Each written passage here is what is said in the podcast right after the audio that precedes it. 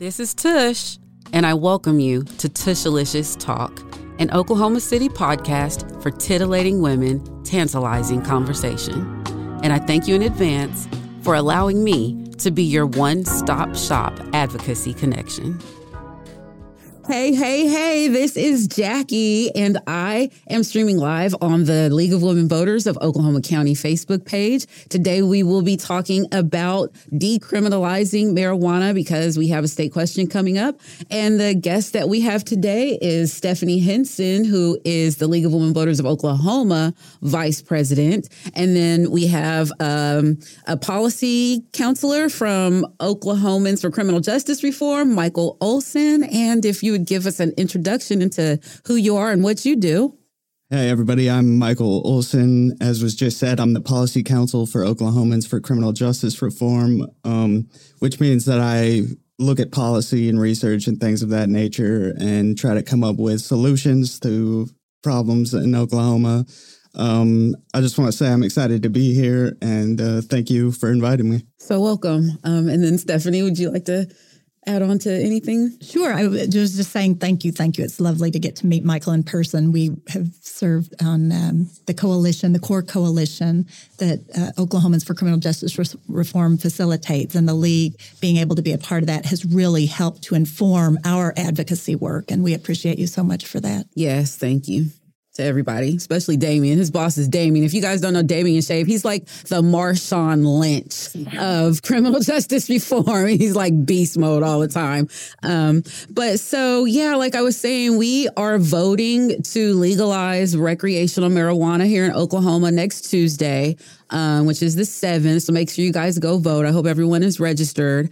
And um, so we've got a lot of talk, um, of, you know, people supporting um, the state question. And then, of course, we've got other people opposing the state question.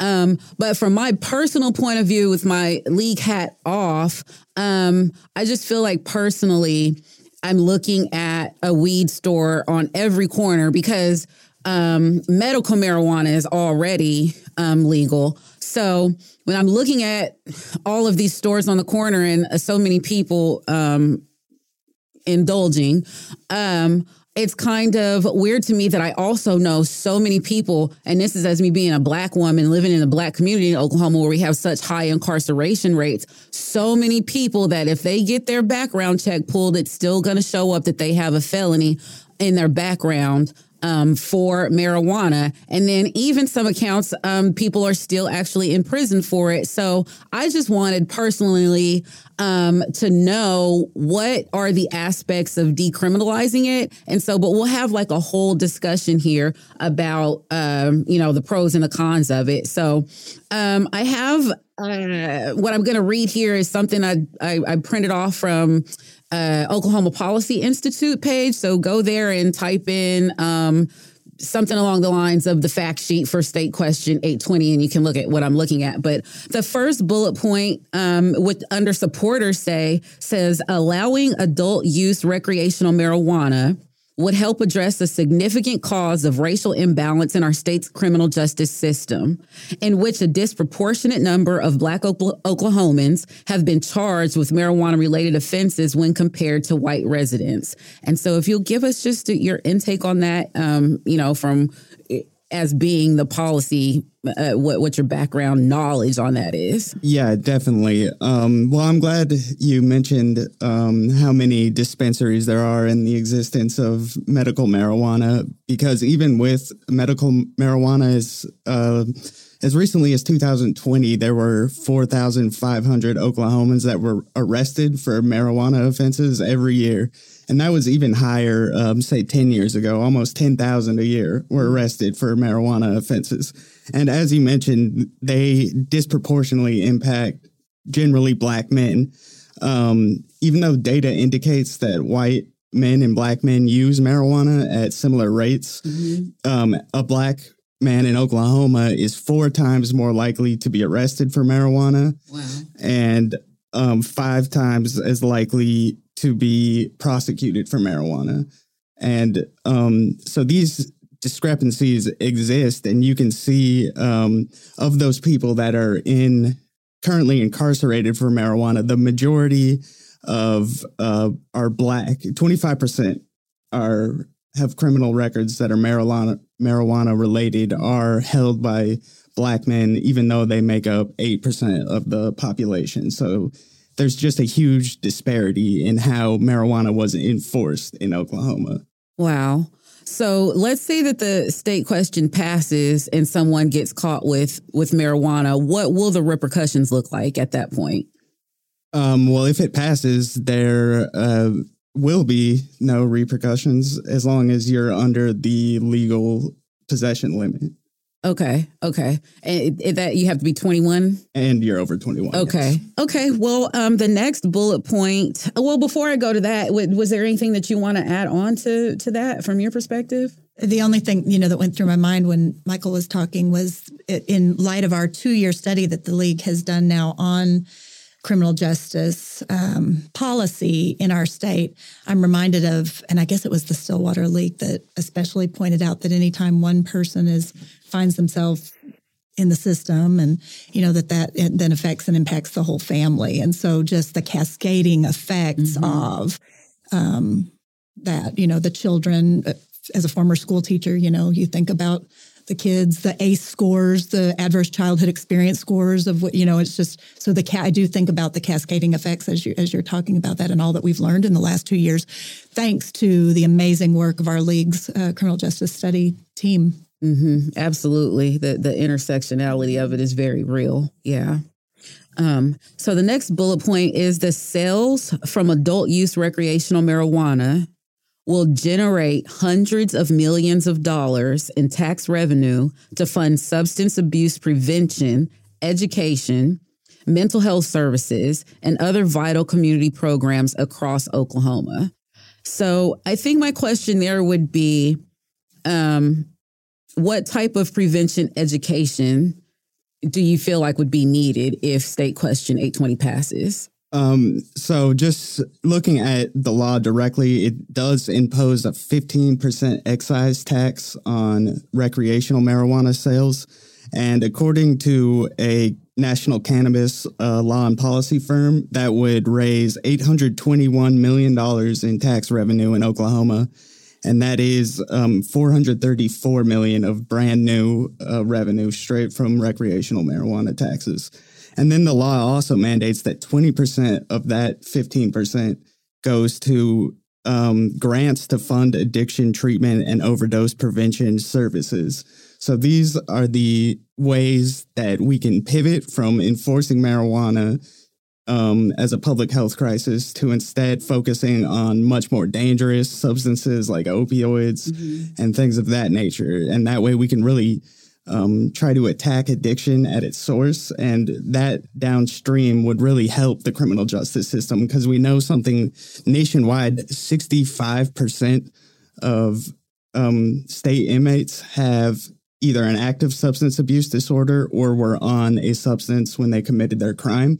So if you can eliminate that addiction problem, that's 65% of state prisoners that would not um, be in prison mm-hmm. because um, their addiction problem will be um, dealt with before the carceral system intervenes. Right, right. So um, when you say um, that the the programs will be there, um, it, will it only be limited to um, if there's a such thing overdosing on marijuana. And I guess there, there there's a second question inferred there because I've read a lot of things where people are publishing things saying, "Oh, the kids are overdosing on marijuana." So I'm trying to figure out how what how does that what what is the legal term for overdosing? Like how are they saying that people are overdosing on marijuana? But then back to my original question would be um, what are those programs going to be entailed of? It it, it can't it's not going to be just marijuana right? It'll focus on um, treatments for harder substances. Yeah um, i think the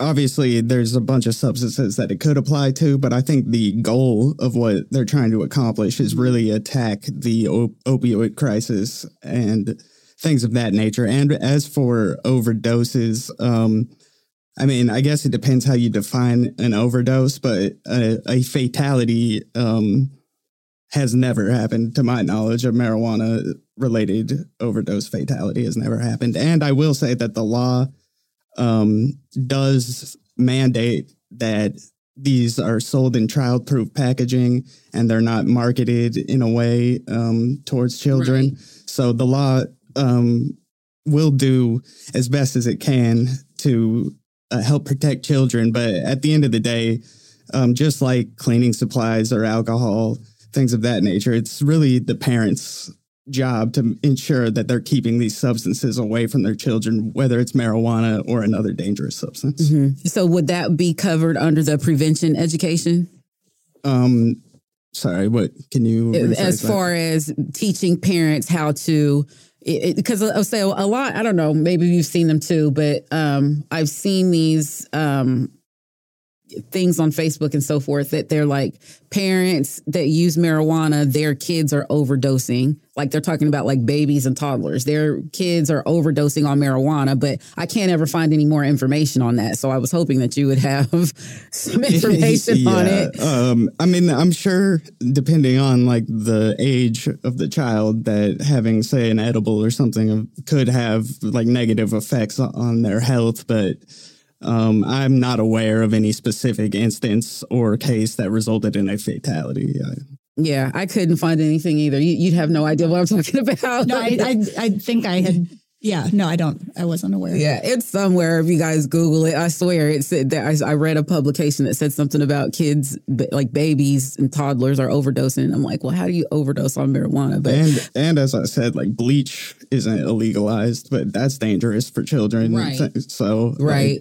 Yeah. So I guess I'm, you know, just prevention. I mean, I think it would be common sense, like, you know, don't let your kids drink the bleach. You know, don't let your kids touch the marijuana. But, you know, hopefully that'll be in there. But on to the next. Um, state question 820 would permit resentencing, reversal, modification, and expungement for prior marijuana related criminal records, removing barriers to housing, employment, and education. So I definitely want to know how this will work out um, for people that maybe already have the felony on their record. What do they need to do? Do, they have to go through a process and apply for this expungement or removing these barriers? Like, what all do they need to do should state question 820 pass? Well, according to the language of the law, they will have to file a petition, and um, that petition must be granted unless um, granting the petition would pose an unreasonable risk of danger to an identifiable individual's safety. So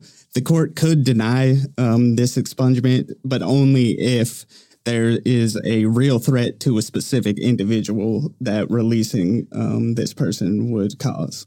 So otherwise, um, as long as the offense would be made legal um, by State Question 820, um, then you can apply to have your record expunged. Okay. Okay. And so you mean like if someone was just like maybe they committed murder or something or um and they also had this um marijuana charge then possibly they might be denied maybe yeah, that's an example especially. Um, but once again, it can't just be a generalized risk. It has to be to an identifiable individual safety. specific So, like, if that person is saying, like, when I get out, I'm going to murder this person, Mhm. then in that case, yeah, they should be kept in. right prison, right and more than likely they've got more time anyways from the other charge Yeah. so so any questions on You know, I had asked. Uh, I, I do some work in the correctional facilities here in Oklahoma, and I had asked friends who are currently incarcerated just for their opinion on some of this, and I think they felt like overwhelmingly 780 took care of most of that. You know, that most people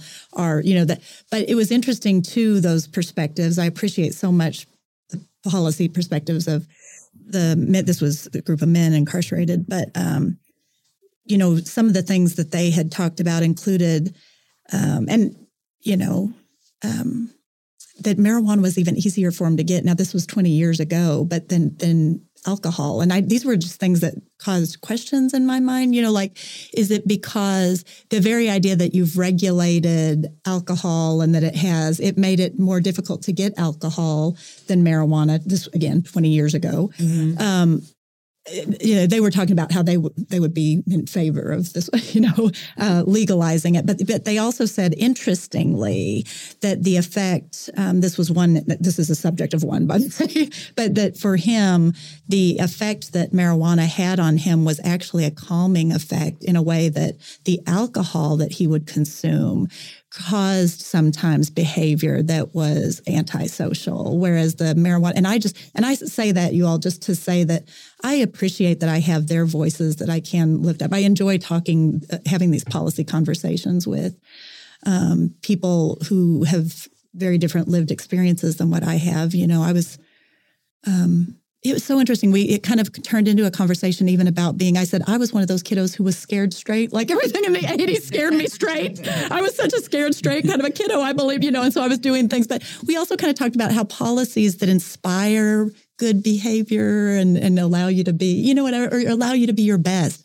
Policies and laws and rules that allow you to just flourish and live your best life as opposed to maybe even scaring you into getting, you know, I mean, and again, even talking about, I, I don't know, again, this is a philosophical discussion that you kind of can getting off on a tangent, but, but I'm grateful that I have their voices that I can lift up because I feel like my own view, individual viewpoints are sort of this very cloistered, you know, Mm-hmm. Mm-hmm. Um, sheltered. Right. Yeah. I, I'm grateful. Right.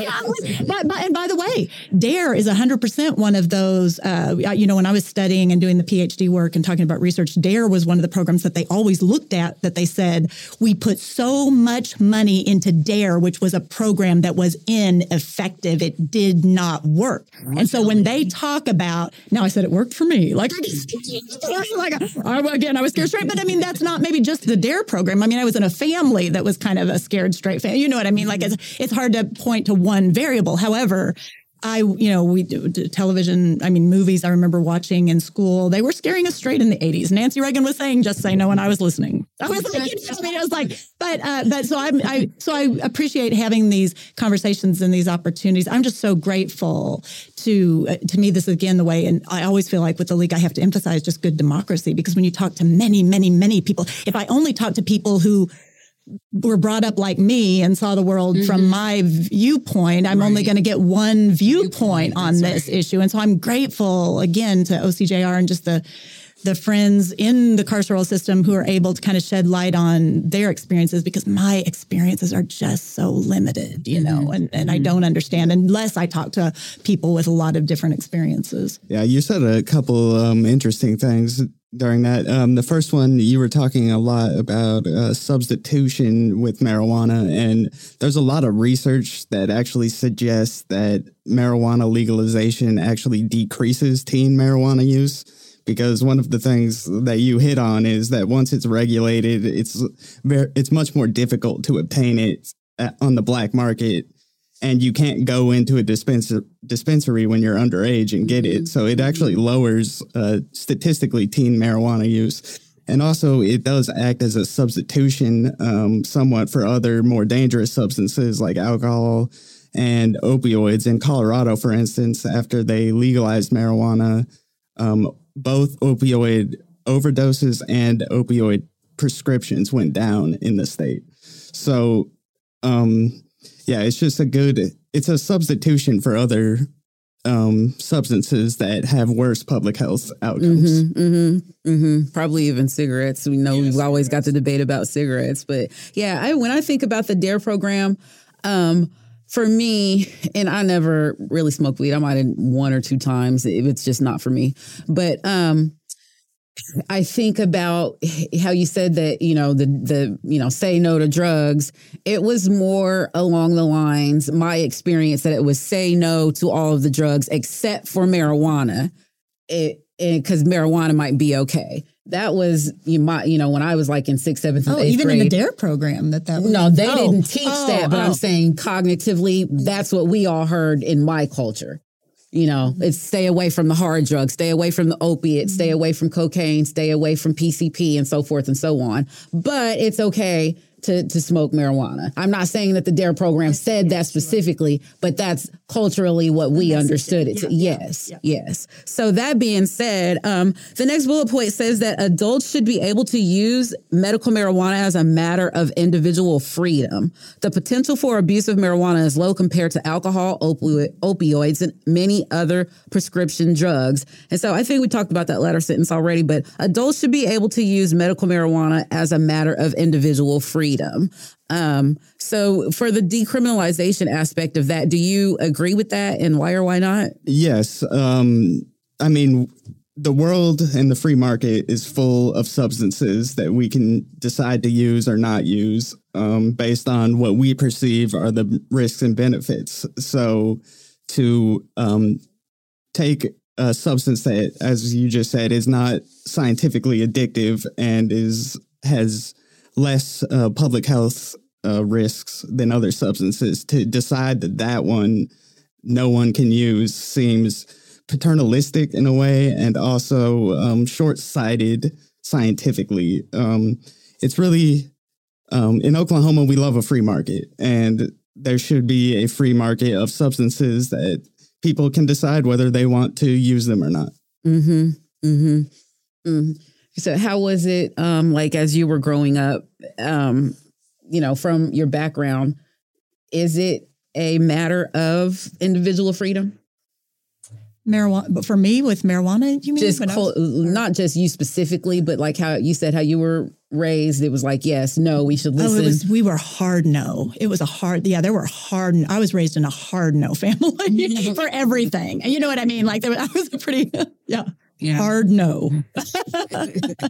okay. Well, opponents say that marijuana is still illegal at the federal level and in 29 states creating a patchwork system of laws. So Oklahoma should wait to legalize recreational marijuana until the federal government changes their law.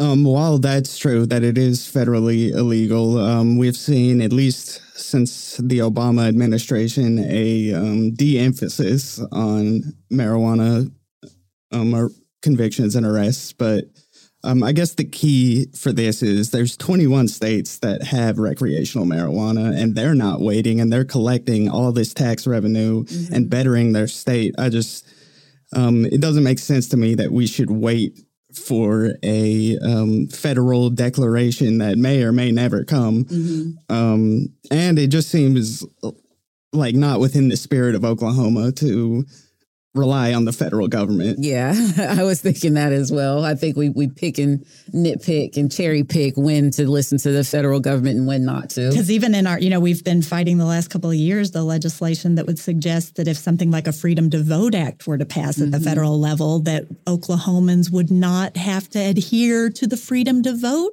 Mm-hmm. So yeah, or even with the COVID mask, there was such a whole hullabaloo about you know even though the federal government is saying wear the mask, wear the mask, wear the mask, we've got a lot of people in power that were saying no, that is an infringement upon our First Amendment right, or you know whatever rights that we have, we should not have to do it. So yeah, I think there's a whole discussion available just on that topic alone.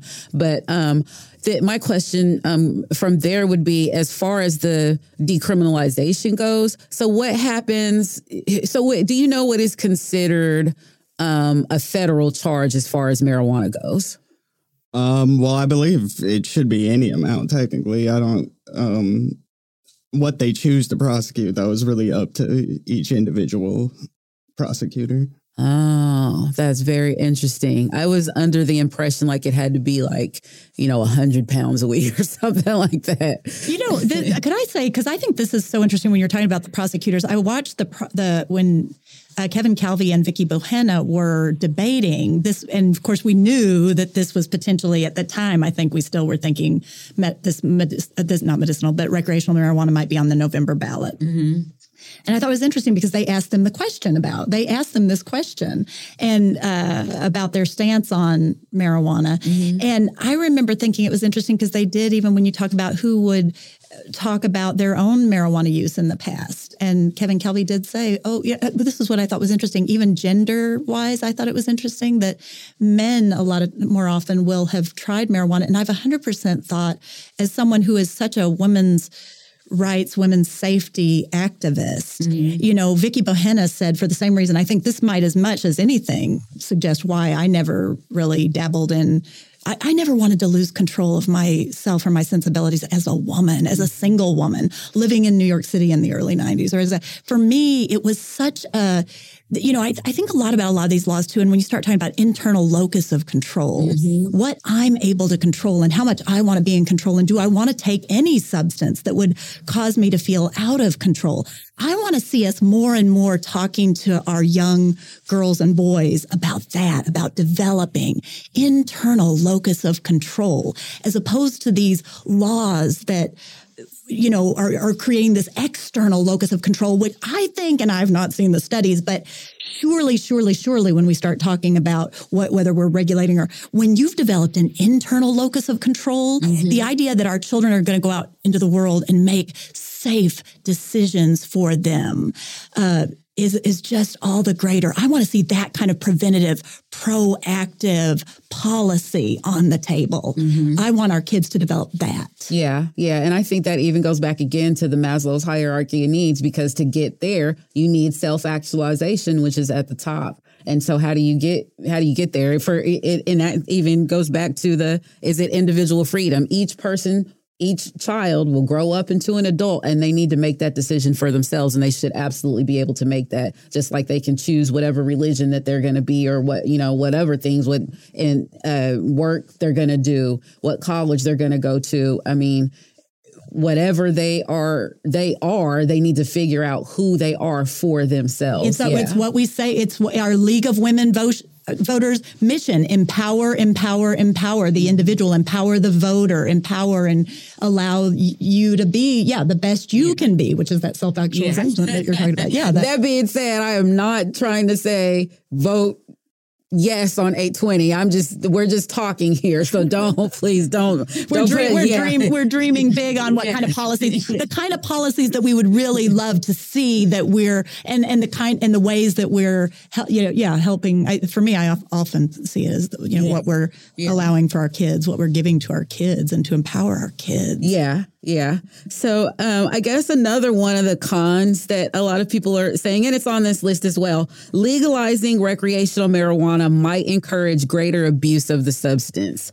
And um, that I I feel like that is a philosophical debate again with within itself. Um, there's that that book I can't remember what the quote was, but it was um, Plato and the Platypus go to a bar and they were talking about um, you know well, somebody said that, um, you know, it, people that use marijuana go ahead to use, you know, PCP or crack cocaine or something like that. And so this other guy comes back and he's like, you know, the faux Socrates or whatever. And he says, well, that might be true. It might not be true. But what, what is even truer is that more people who use crack cocaine or harder drugs, they all drink milk as a toddler. you know, so what what are we to say what leads to the harder substance abuse? But um yeah, just your opinion on where that goes. I mean, yeah, obviously correlation does not equal causation. So um but I will say that um a public health this is all supposedly this opponent uh, position is based on public health, but just the fact of the matter is that incarcerating people is worse for public health than marijuana is. So throwing people in jail for marijuana is a net negative for public health because of all the things that happen once you exit incarceration. Um, you're more likely you die at a younger age. You um, have difficulty getting a job. You could be homeless. All of these things that are terrible for public health. Mm-hmm. Um, that are created by our fear of marijuana as a public health crisis. It's just interesting that incarcerating people for marijuana is worse for public health than marijuana itself. I had to think about that, but yes, yeah, that that that's actually true when you think about the intersectionality of it like you were saying. You know, you take the the parents away from the home and then they're in school without a parent and you know the more of a burden goes on the teachers and so to other parts of society so that's definitely i would definitely agree with that Um, so, citing the need for more comprehens- comprehensive research, the American Medical Association opposes legalization of marijuana for recreational use. And I have not studied this, but I'm wanting to know if you know more information about that. Um, I think, I mean, I don't know specifically, but I'd assume they just don't have enough data on legalization because, like, it just happened in Colorado and Washington, like, just a couple of years ago. So I'm assuming they don't have a longitudinal study. Mm-hmm. So uh, they're just erring on the safe side. But I mean, we do a lot of medical treatments and things of that nature that aren't, don't have a 20 year study that they approve. So I, it just, I find it um, interesting. I'm not saying that they're wrong, right? But right. there's just without the evidence, I don't necessarily think you can use this as a reason to not legalize. Mm-hmm, mm-hmm. Yeah, even as far as the the League of Women Voters goes in Oklahoma, we have not taken a position uh, one way or the other. We're neutral on it. So, and we did a whole study on it ourselves. We did a whole forum on it and, and everything. So it's kind of like the same thing. There's just we there there need the the conclusion was there more research is needed. So, you know, that's kind of why I'm doing this here. I'm trying to figure out more research right now. So, um, the last bullet point we're going to talk about so, legalization of medical marijuana encouraged criminal enterprises to come to the state to participate in black market marijuana operations, loosening the state's marijuana laws further would make those problems worse. And I have seen people go back and forth about this on Facebook. I even remember one, there's one small town in Oklahoma where like the sheriff of the city posted something very derogatory on Facebook, and he pretty much called um, Hispanics, you know, il- aliens and this, that, and the other, and they're going to come with the cartels and they're going to harm Oklahoma, and it, was it was really ugly. It was really ugly. So yeah, I, I definitely would like your yeah. This one's my favorite because it, it's just not factual in my opinion. Um, and it's interesting what you said about being alien because um, one of the original reasons that marijuana was criminalized was in the 1930s they were calling it an alien scourge that was specifically um, in use in latin american and black communities mm-hmm. so there's a whole racialized reason that it was criminalized to begin with when other substances that are mind altering um, were never criminalized um, but there's a lot of data about violence and marijuana use. And um, there's been no link found in any study. There's been um, one meta analysis that I think looked at 18 studies, and not a single one found a, a link between um, crime and recreational marijuana use. And one study, as you were talking about earlier, one study actually found a, a decrease um, with marijuana legalization and violent crime, most likely because of what you were stating earlier, um, compared to other substances like alcohol that are more criminogenic. Um, a 2000, and that's just from the people perspective. There was a Washington state study in 2018 that showed that the police solved significantly more crimes um, after marijuana was legalized because wow. they don't have to go, they can actually focus on serious crimes wow. instead of dealing with marijuana constantly all day, every day, just stopping people from marijuana. You can actually go and do real police work hmm. and solve more crimes. And then finally, I don't understand the argument necessarily because um, I don't see a world in which um, legalization and regulation makes a black market worse. That doesn't really make sense to me. Um, in 2006, there was a, a, United States federal government report that said the value of Marx, Mexican cartels was at $13.8 billion in 2006 and 8.5 billion of that revenue was coming from marijuana sales within the United States. So if we can eliminate that black market through um, the regulation and legalization of marijuana, that causes a huge financial hit to the cartels. Now, whether this estimate is correct, I don't know, but um, even just a smaller proportion of marijuana sales in the U.S. a part of their overall overall revenue, if that is taken away, that is a financial problem for the mm-hmm. cartels, and that re- reduces violence mm-hmm. not only in the United States but mm-hmm. elsewhere in the world as well. Would you be able to compare it, Michael, to like the how prohibition those the year of the nineteen the nineteen twenties were so the mafia and the because all of that illegal activity with the hooch, I guess the, the hooch illegal activity was, and then once they once the uh, that was overturned, prohibition was overturned, and you could regulate again, and then things kind of went back to that homeostasis of you know. Yeah, you don't really see organized crime around alcohol very often in the United States in these days. So I mean, but in the twenties, yeah. you did exactly. So yeah, yeah. So yeah, I, I, think that's a very apt comparison. Mm-hmm. Makes total sense. Makes total sense. So um, this um, we are at the end of these. Um, are there any um, other thoughts or any any other two cents that you want to put in at the last second?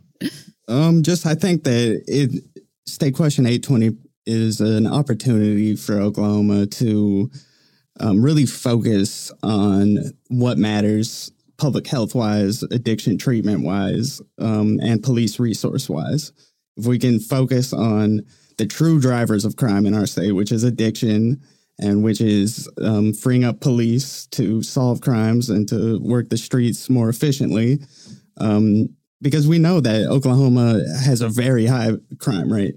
Um, we do all this in our criminal justice system, but it, we're not really seeing a resultant drop in crime. So we got to reprioritize how we're attacking crime by trying to attack it before it occurs at the level of addiction, at the level of the family, things of that nature. Mm. So I think legalization of marijuana is a step towards that goal. Mm-hmm. Mm-hmm. And I would just say, you know, if you uh, support the pros, go and vote yes on 820. And if you see too many cons, then go ahead and vote no on 820. But the polls open on Thursday. Early voting is on Thursday and Friday. There's no Saturday voting this time. And then other than that, you can vote on Tuesday, 7 a.m. to 7 p.m. Go to the Oklahoma voter portal to figure out where you are supposed to be and vote at. And other than this election, still in the future, pay attention, pay attention, and vote, vote, vote. Tushalicious Talk is part of the Breaking Ice Building Bridges community podcast platform, brought to you by Possibilities Inc.